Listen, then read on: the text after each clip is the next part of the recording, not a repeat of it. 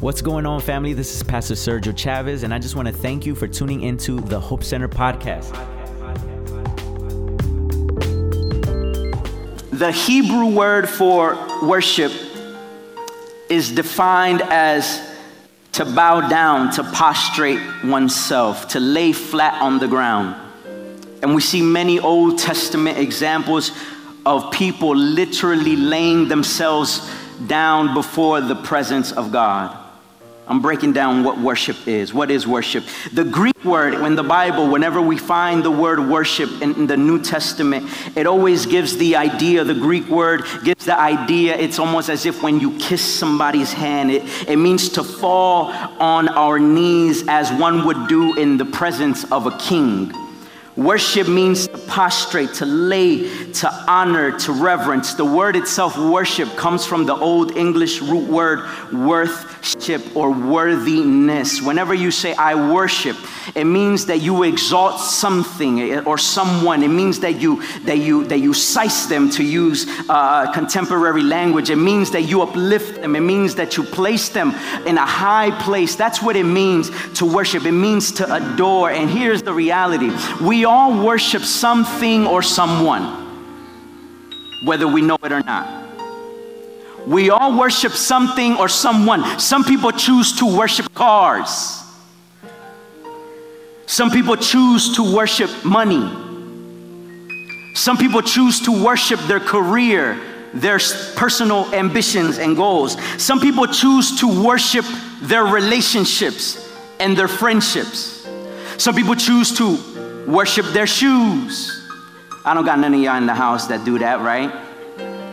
Some people choose to worship the most uh, uh, uh, random objects or inanimate things. But here's the thing God placed in each of us the ability to worship. So, in each of us, whether you knew it or not, there is a God shaped hole in each of our hearts that only God can fill and satisfy. It's almost as if, uh, uh, uh, as if you have a shoe, right? We're talking about shoes, and you try to put it on in a specific shoe that's tailored for your foot because you may have a specific size, and maybe some of you have weird weird looking feet and you got corns and bunions, right? Imagine if you had a custom tailored shoe that was only meant for you, but then you come with something that's not your size, that doesn't match your fit, and you try to put it on. You ever try to put something on that didn't fit? Yeah. You ever try to put some jeans on that didn't fit?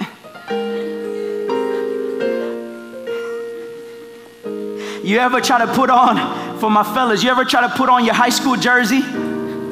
It fit you like it's like is it you're in the, it was in the pee wee leagues. You know what I mean? You're trying to you're like you're trying to go back and you're trying to make sure that and it quite it doesn't fit anymore. So and, and, and y'all, y'all know the trick. Whenever you're trying to make a shirt fit, what do y'all do? Y'all stretch it out.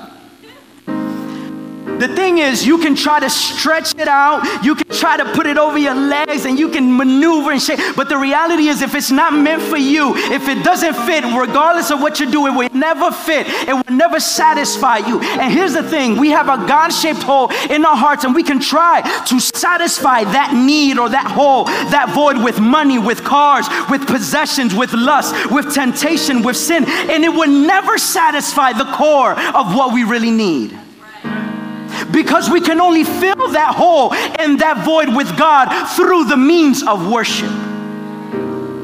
You can try. You can try to get all the money in the world. You can try to get all the promotions in the world. You can try to get every girl in the world, try to get every guy in the world, relationship to relationship, job after job, career after career, and that will never satisfy the void that you have. Because God created a void in your heart that only He could satisfy, that He could only He could replenish, and it's through the means of worship. How do I know that? John chapter 4, verse 23 and 24, we have that exact same story. There was a woman that doesn't have her name, they just call her the Samaritan woman.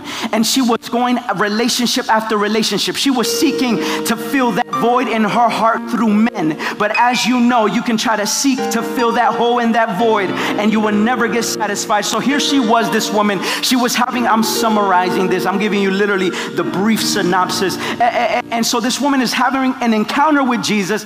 And in the midst of this discussion, as she's having an encounter with Jesus, the topic of worship comes up. In the midst of Jesus confronting her because of her lifestyle, she, and, and, and in fact, she was saying, I come to this well because this is where our people come to get water. And Jesus says these words. He said, He said, Whoever drinks of my water, in other words, that receives the life that I give him, that it will be like springs, it will be like a never-ending well, it will be life, it will be replenishing, it will be in abundance. And throughout that conversation, here we end up in this very interesting couple of verses that is on the topic of worship. It says in verse 23, we have that up. All right, follow me. It says, Yet a time is coming, and a time has now come when true worshipers will worship the Father in the Spirit and in truth. Can you say with me, Spirit? Can you say with me, truth? In spirit and in truth. They are the kind of worshipers that the Father seeks. God is spirit, and his worshipers must worship in spirit and in truth. In other words, he was trying to break what worship truly was because here this woman was trying to satisfy and fill the void in her heart. And then she brought up the topic of worship, but she was referring to a location. She was saying, This is where we worship on this mountain, and we worship at a specific time. And so, what Jesus was trying to break down to her is that true worship, because that's what I want us to get to. To be a church that truly worship. What is true worship? He was trying to break it down. He said true worship is in spirit and in truth. In other words, worship, true worship is not bound to a location and a time. True worship is not bound for you to do that on a Sunday. Did you know that you can worship God at your home? You can worship God on the highway. I don't know if you ever tried that. Be careful because sometimes you'll, you'll start fit. I don't know if you ever experienced and you something just overwhelming comes over. You start praying, worshiping God, thanking God, and you start getting overwhelmed with joy and with gladness. Anybody ever experienced that? And all of a sudden you almost start breaking in tears and, and you're afraid to let those tears go because there's there's people passing by and they might look at you like, what is going on with that person? I don't know about you, but I, I do the trick. I put my shades on and I act like I'm talking to somebody on the phone.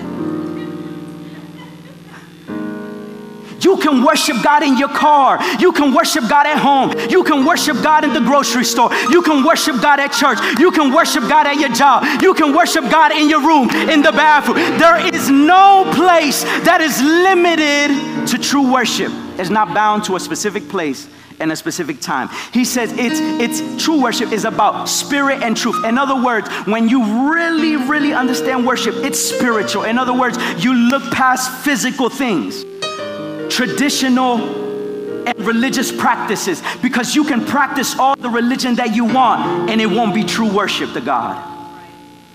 So he's saying true worship is a spiritual thing when you look beyond just human sacrifice and when you look beyond just traditional practices, it's a spiritual thing. It's something that you do in your core. And then he says, it's truth.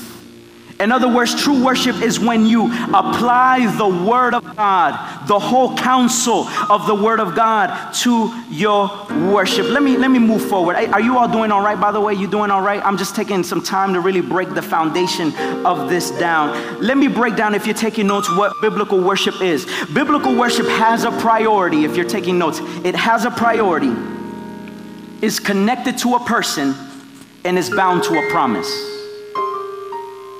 biblical, whenever we look at the Bible and it talks about worship, it's, it always has a priority, is connected to a person, and is bound to a promise. When you worship God, what you're doing, the priority is you're putting God first and foremost in your life. So, whether it's singing songs, because that's a form of expression like we do here at church, what you're doing is saying, I may have come tired to church, but because God is first and foremost, I'm gonna sing songs to Him. I'm gonna lift my hands, I'm gonna clap, I'm gonna put my whole body into this worship and praise experience because God is first and foremost in my life. Whenever you give to God, give to the kingdom of God. Whenever you give a seed, an offering, whenever you give your tithe, that is an act of worship. And what you're doing is you're placing God as priority. You're saying, God, you are first and foremost in my finances. I'm not looking to give to anything else. First, you are first and foremost. That is an act of worship. And you're making God priority. Whenever you serve in the church, what you're saying, God, is, is God, you are first and foremost in my time and my talent. So I give you my time. I give you my talents because you gave me these things. And because you gave me these things, I place you first and foremost. That is worship. We have the ability the amazing ability to place God first in our lives because He first loved us. I don't know if you knew that. The reason we can love God and the reason we can worship God is because He placed us as priority. The Bible says, even when we were yet sinners, the Bible says that He loved us, He gave His life for us so that we can live for Him. He placed us as priority. So true worship always has a priority. My question for you today is Have you been placing Him first and foremost in your life? With the time that you have, because we live in a society where, where we say, God, I don't have any time to serve you. I don't have any time to pray. I don't have any time. We always say we don't have time. But here's what I found out, and I've mentioned this from up here before. The problem is not so much that we don't have time, is that we don't manage our time properly.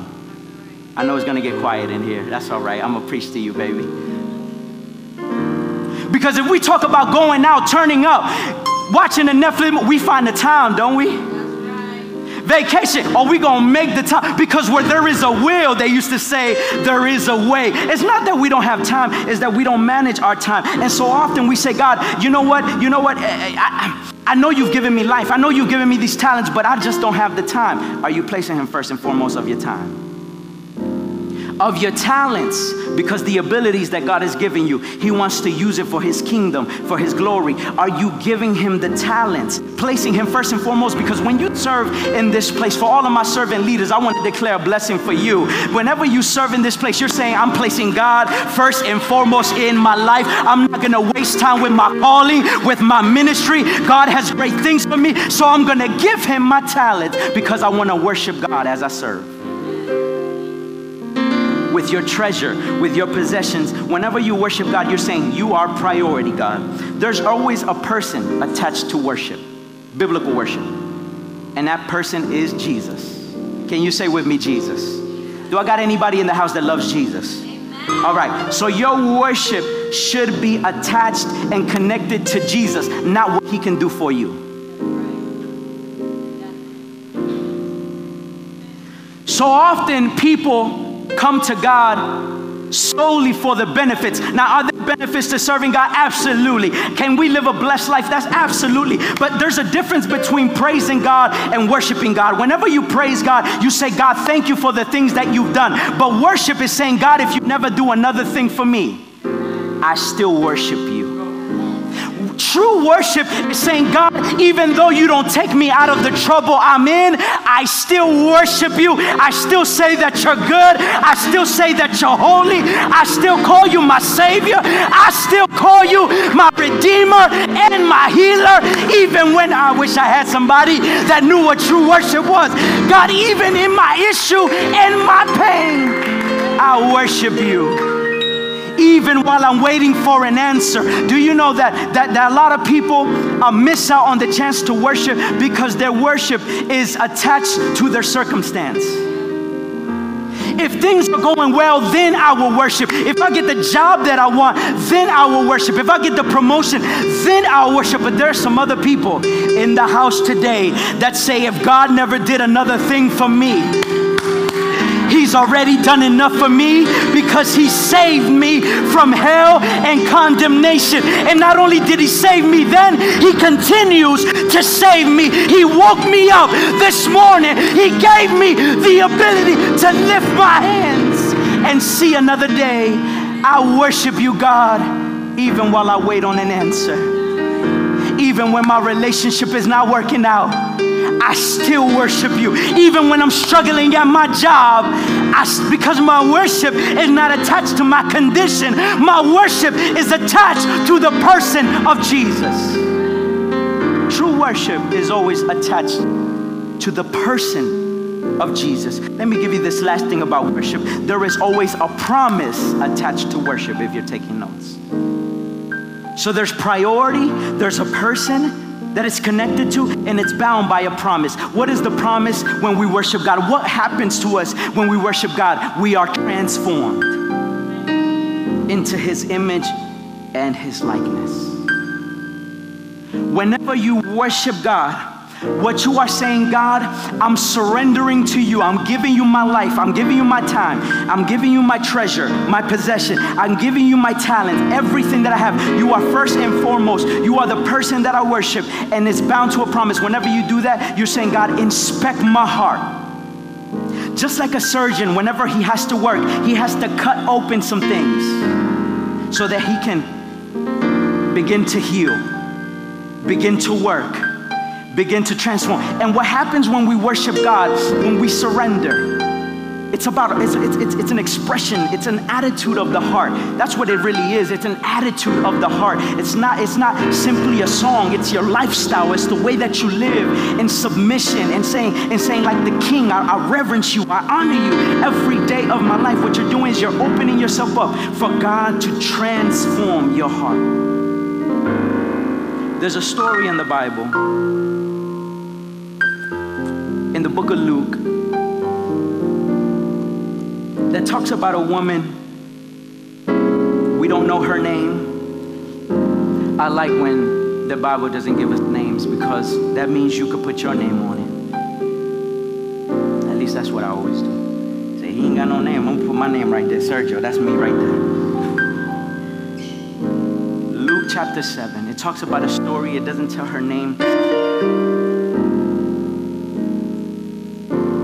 Let's read that here when one of the Pharisees invited Jesus to have dinner with him, he went to the Pharisee's house, reclined at the table. A woman in that town who lived a sinful life learned that Jesus was eating at the Pharisee's house, so she came there with an alabaster jar of perfume. You got to understand some context. See, the alabaster was similar, if I had to compare it to anything, it was similar to white marble it was considered a precious stone of that time. It was costly, it was, it was expensive to get alabaster. And the interesting thing about alabaster is the way that it would, it would be used as a vessel because it was strong and so it would hold what it contained. And what people would do is put oils, precious and sweet incense, oils, perfumes in these alabasters because that stone would contain the scent and, and, and the odor. And the thing is, they would usually put things that were costly, costly oils, costly perfumes that would only be used for occasions that were that were prestigious and important. Like as if you were gonna when you were whenever you were gonna visit the king or maybe uh, let's use the example because i know all of y'all were talking about it. Let's just say you were invited to the royal wedding. That's when you pull out your alabaster. How many y'all were i know y'all were watching the, the, the, the royal wedding weren't y'all? So imagine you get invited to the royal wedding and then you have your alabaster. And so you're saying, I'm gonna use it for this occasion. So people would literally save their alabaster and what was in it, the perfumes, until an occasion like that came about. Let me tell you that the perfumes that were put in alabaster were worth a year's salary at times. Can you imagine your yearly salary placed in a perfume in this alabaster to be used for the perfect occasion? So that's what's happening here. This woman brings an alabaster and she brings it before Jesus. I don't know how and when she found out that Jesus was going to be in her vicinity, but she shows up. She just pulls up. Nobody invites her. She, it's just, just like some of y'all. Y'all don't get invited to the party. Y'all just show up. Y'all just pull up. She said, I ain't waiting for my invitation. I'm to just sneak up. I sneak up in there. Watch this. As she stood behind him at his feet weeping, she began to wet his feet with her tears. She wiped them with her hair, kissed them, poured perfume on them.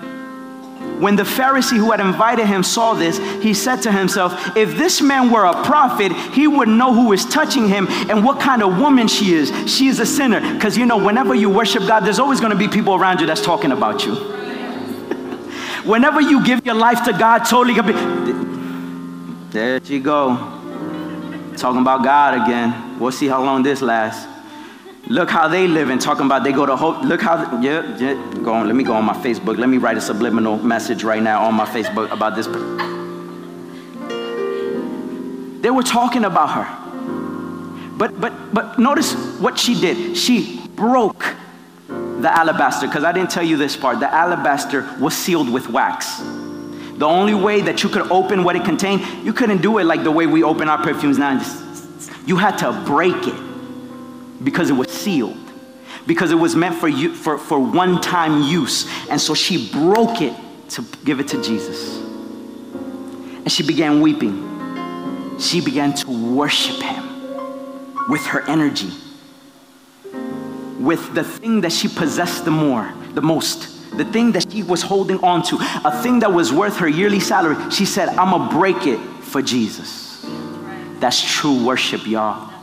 True worship is when you say, the thing that has me broken, the thing that I hold on to dearly, the thing that holds me back, I'm willing to break it to get to Jesus. The sin that was holding me back, the addiction that was holding me back, the comfort that was holding me back, I'm willing to break it because I'm tired of living the same old life. I need to be transformed by Jesus. You ever needed Jesus that bad? You ever needed God that bad? I don't know I'm speaking to the right church, but let me know if I'm speaking to the right people. You ever need God when you run to people and go to people and they don't have answers? But God is saying, whenever people don't have the answers, just come to me, cry out to me, and I will hear you plea. She broke it. Let's move forward. Let's move forward. Jesus answered, Simon, I have something to tell you. Tell me, teacher. He said, He's giving, he's, he's trying to break it down because they're witnessing worship, but they're criticizing the way it's being done. And so he said, Let me break something down to you. Let me tell you why this woman is worshiping. Jesus answered, Simon, I have something to tell you. Tell me, teacher. Two people owed money to a certain money lender. One owed him 500 denarii. In other words, uh, uh, a denarii was a day worth salary, right? So 500 days of their work. Let's just say that you owe somebody 500 denarii uh, and then other 50. Neither of them had the money to pay him back, so he forgave the debts of both. Now, which of them will he love more? Keep it there. How many? Who, who would be more grateful to be forgiven? Someone, someone was loaned 500, someone was, loaned 50. They're both forgiven. Who's to be more grateful? That's simple math, y'all. Y'all looking at me? I could tell which some of y'all stayed back in school. Y'all had to get some tutoring after school program. I was with y'all. That was me. Let's move forward. Simon replied, I suppose the one who had a bigger debt forgiven. No kidding. You have judged correctly, Jesus said. Then he turned toward the woman and said to Simon, Do you see this woman? I came into your house. He's speaking to them. I came here. You did not give me any water for my feet. But she wet my feet with her tears and wiped them with her hair. Let's move forward. You did not give me a kiss, but this woman from the time I entered has not stopped kissing my feet. You did not put oil on my head, but she has poured perfume on my feet. Therefore, I tell you, her many sins have been forgiven, as her great love has shown. But whoever has been forgiven little loves little. Let's go to the next verses. Then Jesus said to her, Your sins are forgiven. The other guests began to say among themselves, Who is this who even forgives sins? Jesus said to the woman, Your faith has saved you. Go in peace. Let me tell you, bring that, bring that lad over here, Luis. True worship, or the best kind of worship, is often produced when we're the most broken. I hope that you caught that. How many caught that? Your best worship will often be produced in your most broken moments in the moments that you're most vulnerable, in the moments where you feel like you don't have the answers, that is when we have the opportunity to produce our greatest worship. Here's the thing about worship, and I need you to understand worship, when it does, is it causes you to humble yourself because you're not the boss, Jesus is. You're not priority, Jesus is Pri- that's true worship. See, the thing is, when you worship God, pride and ego has got to be set aside. Some of y'all having a hard time with worshiping and truly surrendering to God because you got too much pride and too much ego. But that's why your heart is not being transformed. That's why you're not seeing God work in your heart and around you, in you and around you. You got to let that ego and that pride go. When you're vulnerable, broken, that's when you can worship God. And the beautiful thing is, as you humble yourself before God, say, God, I don't have the answers, but I worship you because you are my Father. You're my creator. As you humble yourself, God exalts you. God, I'm still waiting on an answer. Anybody ever had to wait on something for, from God? Come on, let's keep it real. Ain't that the hardest thing when you're waiting on an answer? But God wants us to have the faith today as we leave this room to say, God, even while I wait on an answer, I worship you. And as you humble yourself, God will always exalt you. Here's the thing when you're exalted, your perspective changes.